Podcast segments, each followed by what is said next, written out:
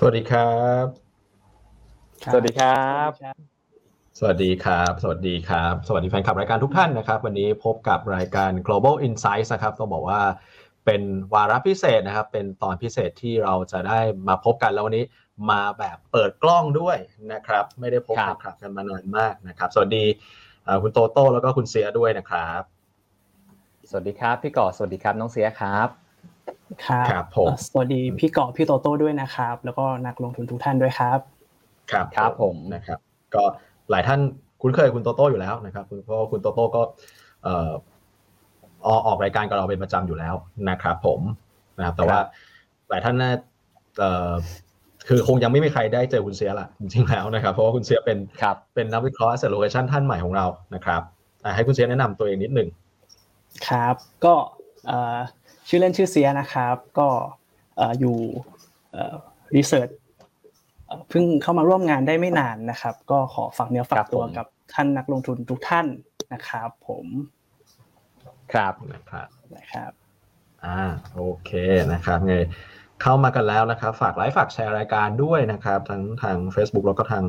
YouTube นะครับส่วนใครมีคำถามในเรื่องของกองทุนเนี่ยนะครับเราก็มีผู้เชี่ยวชาญนะครับทั้งคุณโตโต้แล้วก็คุณเสียเนี่ยเดี๋ยวมาตอบคำถามให้นะครับก็ยังไงครับผมฝากคำถามมาได้เลยช่วงนี้ตลาดผันผวนนะครับใช่ไหมใช่ตลาดก็ผันผวนมากนะครับมีตัวไวรัสชื่อใหม่มาอีกแล้วนะครับพี่ก่อนน้องเสียใช่ครับโอไมครอนใช่ไหมครับใช่ครับคนคนไทยจะเรียกว่าโอไมครอนครับเอ่อโตโต้แต่ว่าเท่าที่ฟังสื่อต่างประเทศเขาจะเรียกว่าโอมิครอนกันนะครับแต่ก็โอเคอ๋อโอมิครอนครับใช่แต่ว่าอันนี้เรา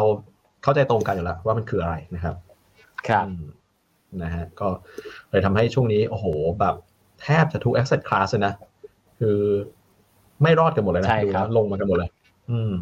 ทั้งทองคำทั้งหุ้นนะฮะจริงๆตราสารหนี้เนี่ยซึ่งจริงๆแล้วมันควรจะค่อนข้างมีความปลอดภัยหรือว่าผันผวนต่ำตราสารหนี้ที่มีสัดส่วนของหุ้นกู้เยอะๆสัดส่วนของพวก เอ็ม บี เอส เยอะๆช่วงนี้ก็ไม่รอดเหมือนกันนะครับพี่ก่อนน้องเสียก็โดนขายทำกำไรลงมาเหมือนกันครับผมครับผมครับครับคือเหมือนตลาดก็จะตกใจแล้วก็เหมือนก็ขายแบบกระจายวงกว้างเลยบอร์ดเบสแบบแทบจะถูก asset class ลงมาก่อนใช่ใช่ครับก็คือเป็น risk off mode แบบแบบทุก asset class โดนขายหมดนะครับปกติถ้าเป็น risk off นี่เงินอาจจะหนีเข้าไปทองคำหรือว่าตราสารหนี้แต่นี่โดนขายหมดทุก asset class นะครับครับผมก็เดี๋ยวต้องมาลุ้นกันว่าปลายปีนี้เราจะมี Santa Claus Rally อย่างที่เราคาดหวังกันหรือเปล่านะครับอ่านะครับเดี๋ยวรอลุ้นกันรอดูกันเราก็อยากให้ตลาดดีแหละจริงๆแล้วนะครับช่วงปลายปีด้วยจริงๆบรรยากาศน่าจะสบายๆเพราะว่าอากาศก็เย็นสบายๆเนาะแต่ว่าตลาดหุ้นดูอากาศร้อนแรงจะร้อนหน่อยครับผมนะครับอ่ะโอเคนะครับเดี๋ยวเรามาดูที่เรื่องของกองทุนที่เราจะพูดคุยกันดีกว่านะครับกับตัวบทวิเคราะห์ฟันพิกสเปเชียลที่เราเพิ่งออกบทวิเคราะห์ไปนะครับเมื่อสัปดาห์ก่อนนะครับเรื่องของกองทุน อี เอส จี ครับโตโต้แล้วก็เสียครับครับผมครับก็เป็นอะไรที่หลายคนถามเข้ามานะแล้วก็เป็นสิ่งที่ต้องบอกว่าเป็นกระแสของโลกเลยล่ะไม่ใช่เฉพาะประเทศไทยนะครับเป็นกระแสของโลกซึ่งเอ่อไม่ได้เพิ่งมีด้วยจริงๆก็มีมาสักพักแล้วนะครับแต่ตอนนี้ครับความสนใจนะครับของนักลงทุนเองเนี่ยมากขึ้นมากขึ้นเรื่อยๆครับครับผมก็โลกเราก็ตื่นตัวกันมาสักพักนะฮะเรื่องของบรรษัทพิบาลเรื่องของสิ่งแวดล้อมเรื่องของเอ่อการลงทุนการบริหารงานที่แคร์หรือว่าให้ผลตอบแทนกลับคืนสู่สังคมนะครับพี่ครับก็จะเป็นการคาดหวังในเรื่องของการเติบโตที่ที่ยั่งยืนนะครับครับผมนะฮะครับอ่ะเดี๋ยวให้เดี๋ยวให้คุณเซียเล่าให้ฟังหน่อยละกันว่า อี เอส จี คืออะไรแล้วก็เออมันมีอะไรที่แบบว่าในเรื่องของภาพต่างๆมิติต่างๆมันมีอะไรที่เป็นคอนเซิร์นหรือว่าเออเป็นประเด็นที่โลกนี้ให้ความสนใจแล้วก็เอ๊ะมันจะเชื่อมโยงมาสู่การลงทุนอย่างไรนะครับแล้วก็สุดท้ายแล้วเดี๋ยวให้เดี๋ยวให้โตโต้มาเล่าให้ฟังนะครับในเรื่องของกองทุนว่าเราเลือกกองไหนในธีมของ อี เอส จี นะครับได้เลยครับครับผมได้ได้เลยครับพี่เกาะพี่โตโต้ครับเอ่อครับได้ครับงั้นก็ขอเริ่มกันเลยนะครับก็เอ่อใน agenda วันนี้นะครับเราก็จะมาพูดกันในสี่ agenda ด้วยกันนะครับ agenda แรกเนี่ยเราก็จะมาคุยกันถึงว่าเอ่อในตลาดเนี่ยเอ่อคุยกันในประเด็นไหน ในส่วนของ อี เอส จี นะครับลำดับต่อมาเนี่ยเราก็จะคุยกันถึงว่าแล้วทำไมเราถึงจะต้องมีความจำเป็นด้าน อี เอส จี ล่ะอะไรเงี้ยนะครับแล้วก็อีกส่วนหนึ่งก็จะเป็นส่วนของการลงทุนในด้าน อี เอส จี นะครับแล้วก็ส่วนสุดท้ายเนี่ยก็จะเป็นกองทุนที่เราแนะนำในทีม อี เอส จี นะครับผมครับผมครับครับก็เดี๋ยวขอเริ่มในมิติในด้าน อี เอส จี ก่อนนะครับว่าในตลาดเนี่ยเขาคอนเซิร์นในด้านไหนด้วยกันนะครับก็จะมีในส่วนของมิติด้านสิ่งแวดล้อมนะครับสิ่งแวดล้อมเนี่ยส่วนใหญ่ในตลาดก็จะคุยกันถึงเรื่องการเปลี่ยนแปลงของอุณหภูมิของโลกนะครับแล้วก็การปล่อยก๊าซเรือนกระจกหลักๆก็จะเป็นก๊าซคาร์บอนไดออกไซด์เป็นหลักนะครับแล้วก็กังวลถึงเรื่องมลพิษทางด้านอากาศแล้วก็ทางด้านมลพิษทางน้ำนะครับแล้วก็อีกส่วนหนึ่งที่สำคัญก็จะเป็นการใช้พลังงานอย่างมีประสิทธิภาพนะครับที่เราจะเห็นกันว่าเริ่มแคร์ในส่วนของไม่ว่าจะเป็นแบตเตอรี่เอ่อ อี วี พลังงานสะอาดเป็นต้นนะครับเอ่ออีกอีกมิตินึงก็จะเป็นมิติของด้านสังคมนะครับหลักๆก็จะอยู่ในส่วนของเอ่อความปลอดภัยในเรื่องของข้อมูลนะครับการป้องกันเอ่อทางด้านความเป็นส่วนตัวของข้อมูลเป็นต้นนะครับแล้วก็อาจจะมีในส่วนของสิทธิมนุษยชนบ้างนะครับแล้วก็ความเท่าเทียมกันทางเพศชายหญิงนะครับแต่หลังๆมานี้เนี่ยเราก็อาจจะพบว่าเอ่อความเท่าเทียมทางเพศเนี่ยขยายไปถึงในส่วนของ แอล จี บี ที คิว เพิ่มมากขึ้นด้วยนะครับอีกมิติหนึ่งก็จะเป็นมิติด้านบริษัทพิบาลนะครับหลักๆก็จะคุยถึงเรื่องของเอ่อโครงสร้างของบอร์ดบริหารนะครับเพื่อที่จะมาถ่วงดุลอำนาจระหว่าง management team อะไรอย่างนี้เป็นต้นนะครับแล้วก็อีกส่วนหนึ่งก็อาจจะเป็นในเรื่องของการตรวจสอบภายในบริษัทนะครับครับเอ่อลำดับถัดมานะครับก็จะมาพูดถึงกันว่าแล้วทำไมเราถึงต้องแคร์เรื่อง อี เอส จี ล่ะนะครับก็อันเนี้ยจะเป็นรายงานของ ไอ พี ซี ซี นะครับหรือว่าเป็น Intergovernmental Panel on Climate Change นะครับซึ่งองค์กรนี้เนี่ยเขาเอ่อรวบรวมนักวิทยาศาสตร์ทั่วโลกเลยนะครับน่าจะรวมกันประมาณสักหนึ่งร้อยเก้าสิบกว่าประเทศนะครับเพื่อที่จะเอ่อเห็นตรงกันแล้วก็ค่อย publish เอ่อความเห็นนี้ออกมานะครับก็หลักๆแล้วเอ่อเพิ่งออกมาเมื่อประมาณสิงหาปีนี้นะครับก็ข้อมูลจะค่อนข้างอัปเดตเลยนะครับเอ่อก็เป็นที่ทราบกันดีนะครับในกราฟด้านซ้ายนะครับแล้วก็จะพบว่าในช่วงหนึ่งพันแปดร้อยห้าสิบมาภายหลังจนถึงปัจจุบันเนี่ยครับแล้วก็พบว่าเอ่อช่วงหนึ่งพันแปดร้อยห้าสิบนี้น่าจะเป็นช่วงปฏิวัติอุตสาหกรรมใช่ไหมครับพี่กอล์ฟพี่โตโต้ครับครับครับผมเกิดไม่ทันครับครับใช่ครับพี่เอ่อแล้วก็จะพบว่าใช่ครับใช่ครับภายหลังจากนั้นเนี่ยอุณหภูมิของโลกเนี่ยสูงขึ้นโดยเฉลี่ยประมาณสัก หนึ่งถึงหนึ่งจุดสอง องศาซึ่งมันมันถือว่าสูงมากเลยนะครับถ้าเทียบกับเอ่อย้อนหลังไปอดีตเนี่ยเราจะพบว่ากราฟเนี่ยมันชูดขึ้นมาเยอะมากนะครับแล้วอีกปัจจัยนึงที่สำคัญก็คือเป็นกราฟด้านซ้ายนะครับเราก็จะพบว่าเอ่อถ้าเราตัดใจตัดปัจจัยด้านของมนุษย์ออกไปเนี่ยครับเอ่อธรรมชาติเองครับก็จะมีส่วนที่ทำให้อุณหภูมิของโลกร้อนขึ้นเหมือนกันแต่ว่ามันจะร้อนขึ้นสักประมาณ ศูนย์จุดหก องศาอะไรประมาณนี้เองนะครับพอรวมปัจจัยมนุษย์เข้าไปแล้วเนี่ยเราก็จะพบว่าอุณหภูมิของโลกก็สูงขึ้นจริงๆนะครับก็เป็นที่ยอมรับกันว่าเอ่ออุณหภูมิของโลกที่สูงขึ้นมาเนี่ยส่วนส่วนใหญ่เลยนะครับเป็นเป็นฝีมือของมนุษย์นะครับโดยผลกระทบตรงนี้เนี่ยมันก็จะมีในส่วนของทั้งพื้นดินแล้วก็ทางทะเลนะครับเอ่อก็จะทำให้อากาศแปรปรวนค่อนข้างเยอะนะครับอีกส่วนสไลด์นี้นะครับก็ทาง ไอ พี ซี ซี นะครับเขาก็เอ่อไปทำซีนาริโอมาเป็นห้าซีนาริโอด้วยกันนะครับแต่ว่าในที่นี้เนี่ยจะขอพูดถึงประมาณสักสองซีนาริโอแล้วกันนะครับก็คือเป็นกรณีที่เอ่อการปล่อยก๊าซคาร์บอนไดออกไซด์เนี่ยสูงมากกับน้อยที่สุดนะครับกรณีสูงมากเนี่ยก็คือเป็นเส้นสีแดงด้านบนสุดเลยนะครับเอ่อซีนาริโอของเขาก็คือว่าการปล่อยก๊าซคาร์บอนไดออกไซด์เนี่ยจะคิดเป็นสองเท่าของการปล่อยในปัจจุบันภายในสองพันห้าสิบนะครับแล้วก็กรณีน้อยที่สุดเนี่ยก็คือจะเป็น Net Zero ในปีสองพันห้าสิบก็คือบนสุดกับล่างสุดเนี่ยครับจะเอ็กซ์ตรีมกันเลยก็คือมากที่สุดจะเป็นสองเท่าภายในปีสองพันห้าสิบน้อยที่สุดจะเป็น Net Zero ในปีสองพันห้าสิบนะครับซึ่งกรณีน้อยที่สุดเนี่ยก็จะเป็นข้อตกลงกันใน Paris Agreement นะครับเอ่อก็เป็นที่ตกลงกันว่าถ้าเราปล่อยก๊าซคาร์บอนไดออกไซด์ Net Zero ในปีสองพันห้าสิบเนี่ยมันจะทำให้เอ่อโลกร้อนขึ้นยังไงก็ร้อนขึ้นนะครับแต่ว่าร้อนขึ้นโดยเฉลี่ยเพียงแค่ หนึ่งจุดสี่ องศาเท่านั้นนะครับก็ยังอยู่ในข้อตกลงที่ไม่เกิน หนึ่งจุดห้า นะครับแต่ว่าถ้าในกรณีมากที่สุดเนี่ยเอ่อโลกอาจจะร้อนขึ้นไปสูงถึงประมาณสัก สี่จุดสี่ องศาหรือว่าขอบบนอยู่ที่ ห้าจุดเจ็ด องศาเลยนะครับผมเคยไปฟังเอ่อของดร.ธรนะครับที่เป็นอาจารย์คณะประมงที่เกษตรนะครับเขาก็บอกว่าเอ่อถ้าโลกร้อนขึ้นสักสามองศาไม่ต้องถึงสี่หรอกครับแค่สามองศาเนี่ยครับเราก็อยู่กันไม่ได้แล้วนะครับก็ครับใช่ครับอ่ะก็เป็นปัจจัยที่เราต้องจริงๆต้องใส่ใจกันทุกคนในโลกเลยนะครับอ่าโอเคเริ่มเริ่มใกล้ตัวขึ้นมากมากขึ้นนะครับครับก็อ่ะครับเอ่อลำดับต่อมานะครับก็อันเนี้ยก็จะมองว่าเป็นโอกาสสำหรับพวกเรานะครับนักลงทุนทุกท่านนะครับคือเอ่อจากของ ไอ วี เอ็น เอ นะครับหรือว่าเป็นองค์กรที่เอ่อเป็น International Renewable Energy Agency นะครับเขาก็ประเมินนะครับว่าเม็ดเงินที่จะทำให้โลกเนี่ยปล่อยก๊าซคาร์บอนไดออกไซด์เนี่ยเป็น Net Zero ภายในปีสองพันห้าสิบเนี่ยครับต้องใช้เม็ดเงินประมาณเท่าไหร่นะครับเขาก็คาดการณ์ออกมานะครับว่าจะต้องใช้เม็ดเงินลงทุนเอ่อประมาณ สี่จุดสี่ ล้านล้านเหรียญนะครับมูลค่านี้ใหญ่แค่ไหนมันถ้าคิดเป็นเปอร์เซ็นต์ของ จี ดี พี สหรัฐในปีที่แล้วนะครับสองพันยี่สิบเนี่ยก็จะพบว่าประมาณหนึ่งในห้าเลยนะครับหรือว่ามาสัก ยี่สิบเอ็ดเปอร์เซ็นต์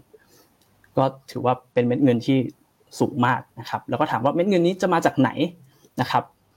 ล่าสุดก็จะมีองค์กรชื่อว่า Glasgow Financial Alliance for Net Zero นะครับเพิ่งตั้งมาเมื่อปีนี้เองนะครับเอ่อก่อนที่จะมีการประชุมเอ่อ ซี โอ พี ยี่สิบหก นะครับเอ่อในเมือง Glasgow ซึ่งชื่อเดียวกันเลยนะครับก็เป็นองค์กรที่รวบรวมนะครับสถาบันการเงินทั่วโลกนะครับมาเอ่อให้ให้สนับสนุนด้านการเงินในการลงทุนเพื่อจะลดเอ่อการปล่อยก๊าซคาร์บอนไดออกไซด์นี้นะครับครับผมโอเคอ่ะแล้วคราวนี้เดี๋ยวจะให้เซลองฉายภาพนะว่าเอ๊ะแล้วมันมันมันเกี่ยวข้องกับในเรื่องของเอ่อตลาดหุ้นหรือว่าเกี่ยวข้องกับนักลงทุนหรือว่าการลงทุนอย่างไรนะครับสำหรับเรื่องของ อี เอส จี ครับครับสำหรับอันนี้นะครับผมก็ลองไปเอ่อหาบทความมานะครับก็ไปเจอว่าเอ่อมีงานมีบทความนึงนะครับเขาก็ไปรวบรวมงานวิจัยตั้งแต่ปีเอ่อหนึ่งพันเก้าร้อยเจ็ดสิบห้าถึงสองพันสิบห้านะครับเอ่อรวบรวมงานวิจัยได้ทั้งหมดประมาณ สองพัน กว่าชิ้นนะครับก็พบว่าเอ่อ หกสิบสามเปอร์เซ็นต์ ของงานวิจัยที่เขารวบรวมมาครับเอ่อหุ้นที่มี อี เอส จี ที่ดีนะครับสามารถให้ผลตอบแทนส่วนเพิ่มได้นะครับแล้วก็จะมีเพียงแค่ แปดเปอร์เซ็นต์ ที่เอ่อไม่ได้ให้ผลตอบแทนส่วนเพิ่มนะครับเราก็จะพบว่าส่วนใหญ่เลยเนี่ยหุ้นที่มี อี เอส จี เนี่ยให้ผลตอบแทนส่วนเพิ่มหรือว่า excess return นะครับแล้วก็เอ่อถ้าเราเป็นที่ทราบกันดีนะครับว่ากลยุทธ์ใดกลยุทธ์หนึ่งเนี่ยที่สามารถให้ผลตอบแทนส่วนเพิ่มได้นะครับเอ่อพอพอพอตีพิมพ์ไปแล้วเนี่ยนักลงทุนหลายๆเจ้านะครับจะแห่กันมาทำกลยุทธ์นั้นๆจนทำให้ไม่สามารถให้ผลตอบแทนส่วนเพิ่มได้แล้วนะครับในกลยุทธ์นั้นๆแต่ว่าในบทความล่าสุดนะครับเราก็ไปหามาเพิ่มนะครับก็พบว่าล่าสุดเลยนะครับเพิ่งออกมาเมื่อปีนี้เองนะครับก็เป็นการศึกษาเช่นเดียวกันวิธีการศึกษาเช่นเดียวกันนะครับก็จะเป็นการรวบรวมบทความวิจัยนะครับในปีสองพันสิบห้าถึงสองพันยี่สิบเนี่ยครับก็พบว่าหุ้นที่มี อี เอส จี นะครับก็ยังคงให้ผลตอบแทนส่วนเพิ่มหรือว่า excess return เนี่ยครับประมาณ ห้าสิบเก้าเปอร์เซ็นต์ เลยนะครับก็ยังถือว่าสามารถกลยุทธ์นี้สามารถลงทุนได้อยู่นะครับแล้วเราก็เราก็คิดว่าส่วนหนึ่งที่หุ้นที่มี อี เอส จี ที่ดีอะครับเอ่อเขาสามารถให้ผลตอบแทนส่วนเพิ่มได้ตรงนี้เนี่ยเราก็มองว่าอาจจะมีปัจจัยสามปัจจัยนี้นะครับเอ่อมาสนับสนุนนะครับหนึ่งก็คือบริษัทที่มี อี เอส จี ที่ดีนะครับส่วนใหญ่นะครับพี่เกาะพี่โตโตครับเขาก็จะได้ครับครับผมเอ่อเค้าเรียกว่าเงิน ได้ดอกเบี้ยนะครับได้ดอกเบี้ยที่ถูกกว่าตลาดนะครับธนาคารเองก็คำคำนึงถึงปัจจัยตรงนี้นะครับก็ให้เงินกู้ที่ถูกลงนะครับซึ่งบริษัทเองก็จะมีต้นทุนทางการเงินที่ถูกลงนะครับซึ่งการมีต้นทุนทางการเงินที่ถูกลงนะครับก็จะส่งผลให้บริษัทเนี่ยมีมูลค่าเพิ่มสูงขึ้นนะครับส่วนที่สองเองเนี่ยครับก็จะพบว่าอาจจะมีกฎระเบียบต่างๆที่บริษัทจะช่วยลดต้นทุนตรงนี้ไปได้นะครับแล้วก็ส่วนของค่าปรับการทำผิดกฎระเบียบอะไรอย่างนี้เป็นต้นนะครับแล้วก็ส่วนที่สามการแทรกแซงจากทางภาครัฐครับใช่ครับพี่โตครับส่วนที่สามนะครับก็จะเป็นส่วนของในมุม governance นะครับบริษัทที่มี governance ที่อาจจะไม่ดีนะครับทีมผู้บริหารเนี่ยก็อาจจะใช้เงินผิดวัตถุประสงค์ใช้เงินไปในทางที่ทำให้ไม่ได้คำนึงถึงผู้ถือหุ้นเป็นหลักนะครับอาจจะคำนึงถึงผลตอบแทนส่วนบุคคลนะครับหรือว่าศัพท์ที่เราเรียกกันว่าเป็น agency cost นะครับที่เพิ่มสูงขึ้นครับตรงนี้เนี่ยเราก็คิดว่าแล้วมาในมุมของนักลงทุนกันบ้างนะครับนักลงทุนฟอนด์เมเนเจอร์ต่างๆทั่วโลกครับเขามองยังไงครับเสียใช่ครับเขาก็จากการสำรวจของ Price Waterhouse นะครับเขาก็พบว่านักลงทุนทั่วโลกนะครับฟอนด์เมเนเจอร์เนี่ยกว่า แปดสิบเปอร์เซ็นต์ เขาก็เห็นด้วยนะครับว่าควรนำ อี เอส จี นะครับมาเป็นส่วนสำคัญในการตัดสินใจลงทุนนะครับแล้วก็อีกเกือบครึ่งเลยนะครับประมาณ สี่สิบเก้าเปอร์เซ็นต์ เนี่ยก็คิดว่าจะขายหุ้นในบริษัทที่ไม่สามารถปฏิบัติตามแนวทางของ อี เอส จี ได้นะครับแล้วก็หลักๆในประเด็นของ อี เอส จี เนี่ยเขาก็คำนึงถึงการปล่อยก๊าซเรือนกระจกเป็นสัดส่วนใหญ่เลยนะครับประมาณ หกสิบห้าเปอร์เซ็นต์ ครับครับก็คือเรื่องที่ที่ ซี พี พรีเซนต์ไปตอนต้นแหละใช่ไหมครับใช่ครับครับก็ก็ทั้งนักลงทุนเองทั้งบริษัทเองเขาก็ให้ความสำคัญไม่ว่าจะเป็นภาคธนาคารเองด้วยเช่นเดียวกันนะครับแล้วก็ในส่วนนี้นะครับก็จะเป็นในเรื่องของปริมาณเงินไหลเข้าของกองทุนที่เกี่ยวข้องกับ อี เอส จี นะครับด้านซ้ายเนี่ยจะเป็นรายไตรมาสนะครับกราฟด้านขวาเนี่ยครับจะเป็นกระแสเงินสดกระแสเงินที่เข้ามาสะสมนะครับแล้วก็จะพบว่าเฉพาะในของ ยู เอส เนี่ยครับแนวโน้ม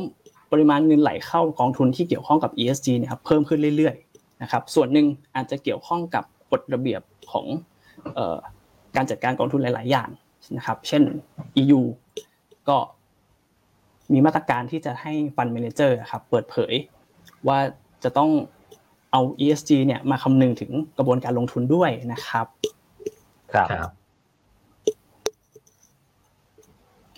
ครับต่อมามาดูในส่วนของผลตอบแทนกันบ้างนะครับว่า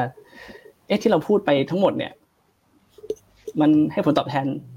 กับเราได้หรือเปล่านะครับครับครับแล้วก็จะพบว่า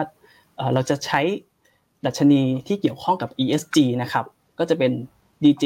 ดี เจ เอส ไอ นะครับก็เป็นตัวแทนของดัชนีระดับโลกนะครับแล้วก็พบว่าผลตอบแทนถ้าเทียบกับดัชนีอ้างอิงปกตินะครับ ดี เจ เอส ไอ เนี่ยครับก็ให้ผลตอบแทนที่มากกว่าผลตอบแทนอ้างอิงปกตินะครับมันดูของบริบทของไทยบ้างนะครับในส่วนของ เซ็ต ที เอช เอส ไอ นะครับก็จะเป็นในเส้นสีม่วงๆนะครับก็อาจจะคิดว่ามันจะเกาะๆกับเอ่อ เซ็ต Total Return ที่เป็นเส้นประสีเอ่อส้มนะครับแต่จริงๆแล้วเนี่ยถ้าดูเป็นตัวเลขนะครับก็ยังคงให้ผลตอบแทนโดยเฉลี่ยนะครับสูงกว่า เซ็ต Total Return นะครับแล้วก็ส่วนเส้นสีฟ้าๆเนี่ยครับเอ่อก็จะเป็นดัชนีของ Thai Path นะครับก็จะเห็นได้ชัดเจนเลยนะครับว่าสามารถให้ผลตอบแทนที่สูงกว่า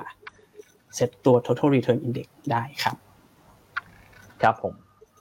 ครับเอ่อก็สรุปนะครับแล้วก็เอ่อชอบ อี เอส จี ด้วย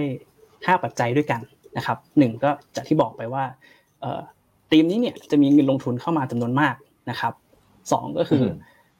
บริษัทที่มี อี เอส จี สามารถลดต้นทุนทางการเงินได้แล้วก็ลดค่าใช้จ่ายของบริษัทได้ด้วยนะครับเอ่อส่วนที่สามเนี่ยกฎระเบียบต่างๆของหลายๆประเทศนะครับเริ่มมาให้ความสนใจแล้วก็สนับสนุนบริษัทที่มี อี เอส จี เพิ่มมากขึ้นนะครับแล้วก็ส่วนที่สี่เนี่ยก็จะพบว่ากระแสเงินไหลเข้ากองทุนที่เกี่ยวข้องกับ อี เอส จี เพิ่มมากขึ้นนะครับแล้วก็ส่วนที่สุดท้ายนะครับแล้วก็พบว่าจากบทความหลายๆบทความเนี่ยเอ่อหุ้นที่มี อี เอส จี เนี่ยครับก็สามารถให้ผลตอบแทนส่วนเพิ่มหรือว่า Excess Return ได้ครับพี่กอพี่โตโตครับ โอเคครับนะครับอ่ะนักลงทุนหลายท่านแฟนคลับหลายท่านได้ฟังแล้วก็น่าจะสนใจในเรื่องของธีมในเรื่องของ อี เอส จี แล้วนะครับคราวนี้อยากจะฝากโตโต้ช่วยแนะนำนะครับว่าธีมเนี้ยกองทุนไหนนะครับที่น่าสนใจบ้างครับได้ครับขอบคุณน้องเสียสำหรับการอัปเดตภาพตลาดแล้วก็ความน่าสนใจของ อี เอส จี นะครับตัวกองทุน อี เอส จี เนี่ยเราเลือกมาสองกองทุนนะครับพี่ก่อนน้องเสียก็คือกองทุนที่ลงทุนในหุ้นไทยนะครับแล้วก็กองกองทุนที่ลงทุนในหุ้นทั่วโลกนะครับก็เดี๋ยวเราเริ่มที่ตัวที่ลงทุนในหุ้นไทยก่อนนะครับตัวกองทุนที่ลงทุนในหุ้นไทยที่เป็น อี เอส จี เนี่ยเราแนะนำกองทุนเปิดกรุงไทยก่อการดีนะครับชื่อก็อ๋อชื่อเขาก็ดีนะครับก่อการดีชื่อดีนะฮะตรงข้ามกันกับก่อการร้ายนะครับเป็นก่อการดีนะครับ เค ที อี เอส จี เอ นะครับก็จะเน้นลงทุนในหุ้นไทยนะครับเป็น passive fund นะครับเพื่อให้ผลตอบแทนเนี่ยเกาะไปกับตัวดัชนีอ่า อี เอส จี Thai Path ที่เมื่อกี้น้องเสียได้มีการพูดถึงไปนะครับหรือว่าตัว Thai Path อี เอส จี Index Total Return นะครับตัวดัชนี Thai Path เนี่ยจะคัดเลือกหุ้นนะครับจากจากตัว Universe เขาก็คือตัว อี เอส จี หนึ่งร้อยนะครับก็จะเป็นบริษัทที่ผ่านเกณฑ์หนึ่งร้อยอันดับแรกเข้ามาอยู่ใน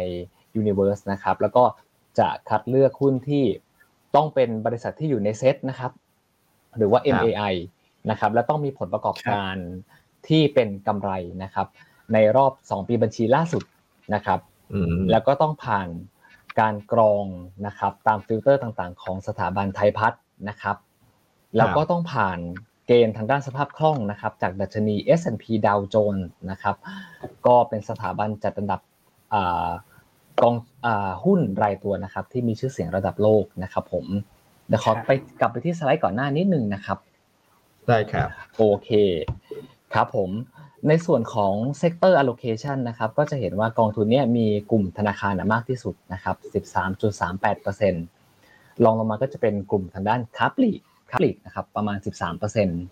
นะครับแล้วก็จะเป็นโครงสร้างพื้นฐานนะครับอย่าง ดี ไอ เอฟ หรือว่า ที เอส เอฟ ไอ เอฟ นะครับ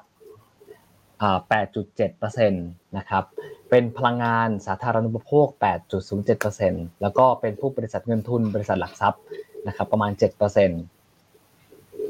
ทางด้านหน้าหุ้นนะครับห้าตัวแรกก็จะเป็น คอมเซเว่น นะครับ บี ซี เอช เค ซี อี Hana แล้วก็ เอส ซี ซี ซี นะครับตัวผลตอบแทนเนี่ยก็จะถือว่าค่อนข้างเกาะไปกับเบนช์มาร์คได้อย่าง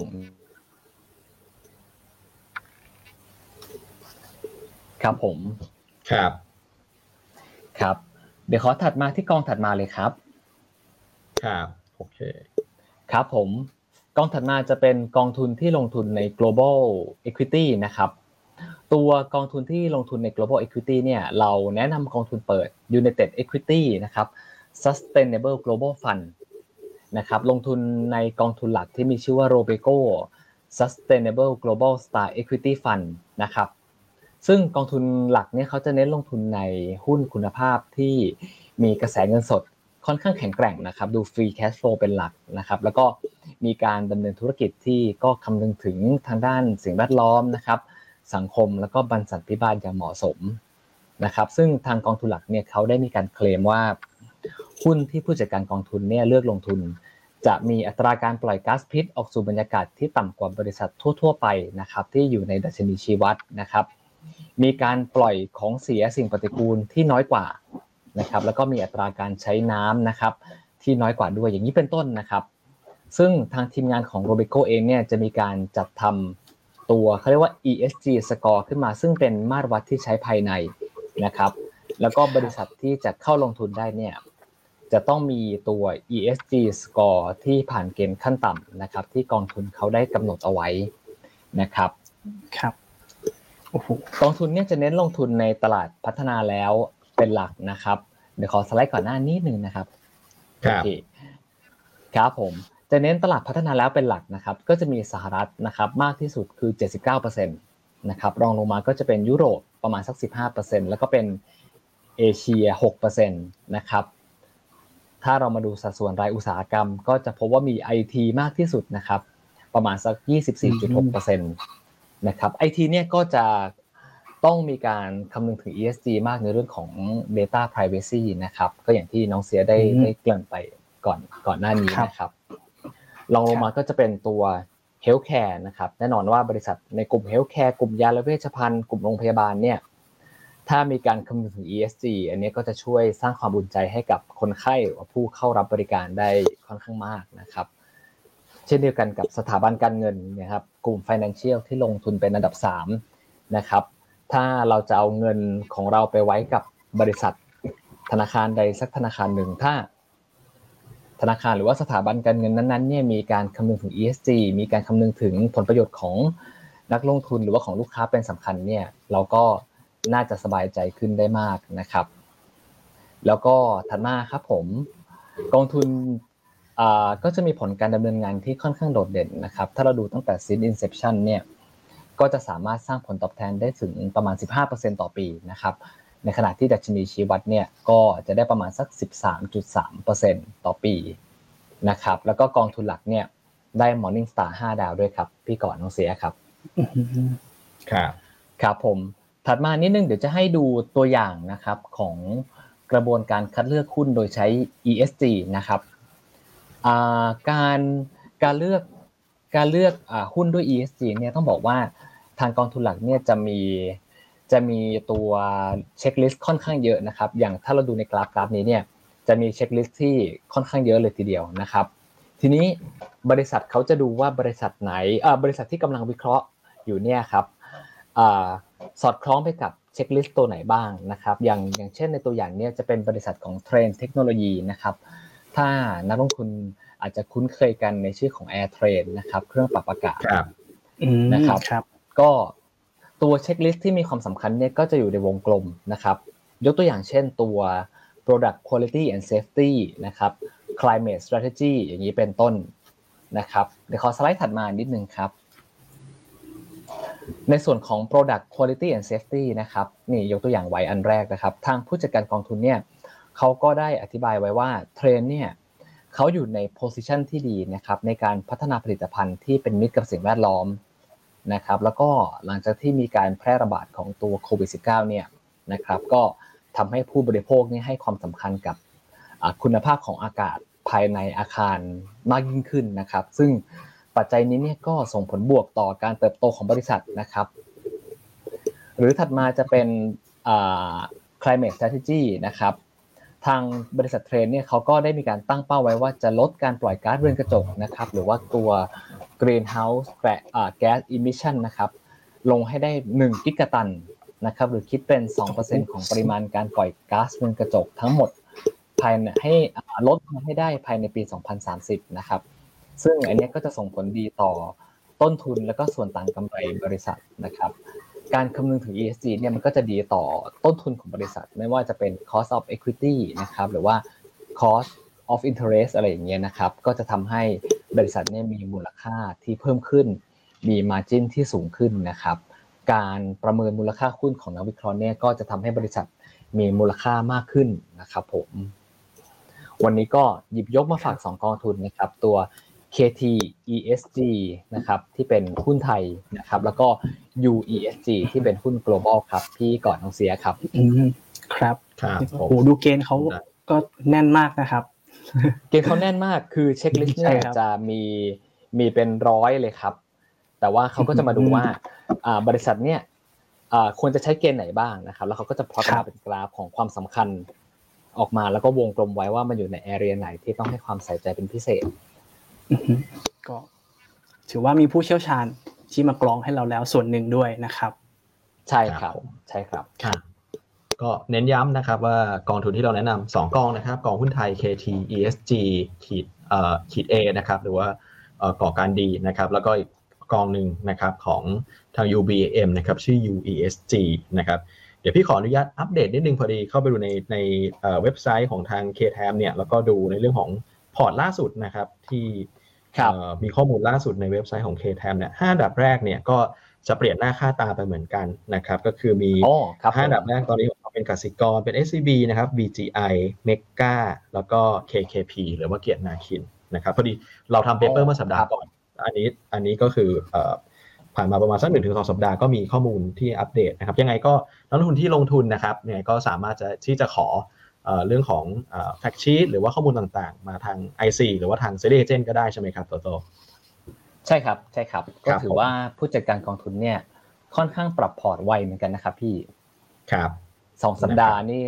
แทบจะเปลี่ยนท็อปไฟว์ไปหมดเลยนะครับก็ขึ้นอยู่กับดุลพินิจของผู้จัดการกองทุนนะครับแล้วก็เสริมเพิ่มเติมจากพี่ก่อนนิดนึงคือเราจะเห็นว่ากองทุนที่ลงทุนในหุ้นไทยเนี่ย เค ที อี เอส จี มีขีด A แล้วมันจะมีขีด D ด้วยนะครับถ้านักลงทุนที่ชอบปันผลก็สามารถที่จะเลือกเป็นคลาสขีด D ได้ด้วยครับครับครับครับโอเคผมอ่ะวันนี้ถือว่าครบถ้วนแล้วนะครับบ่ายสองพอดีด้วยนะครับหมดเวลาแล้วนะครับก็ยังไงขอบคุณแฟนคลับรายการทุกท่านมากนะครับที่ติดตามรับชมรายการนะครับเดี๋ยวถ้ามีโอกาสหน้าเนี่ยเราก็จะพยายามกลับมาพบกันบ่อยๆนะครับจะเชิญคุณโตโต้และคุณเสียเนี่ยเข้ามาพูดคุยกันในเรื่องของกองทุนกันบ่อยๆนะครับผมยังไงก็ติดตามเรานะครับผ่านทางเอ่อ Facebook แล้วก็ทาง Telegram เดี๋ยวถ้ามีตอนพิเศษครั้งหน้าเนี่ยเดี๋ยวเราจะมีการส่งข้อความไปโปรโมทอยู่แล้วนะครับครับผมครับโอเคนะครับทั้งนั้นวันนี้ขอบคุณทั้งคุณโตโต้แล้วคุณเสียมากนะครับที่มาร่วมรายการกันในวันนี้ครับขอบคุณมากครับพี่ก่อนน้องเสียครับขอบคุณพี่ก่อนพี่โตโต้เช่นเดียวกันนะครับครับผมแล้วก็ขอบคุณแฟนคลับรายการทุกท่านนะครับวันนี้เราสามคนลาไปพร้อมกันเลยละกันนะครับแล้วพบกันใหม่ในโอกาสหน้านะครับสวัสดีครับสวัสดีครับสวัสดีครับ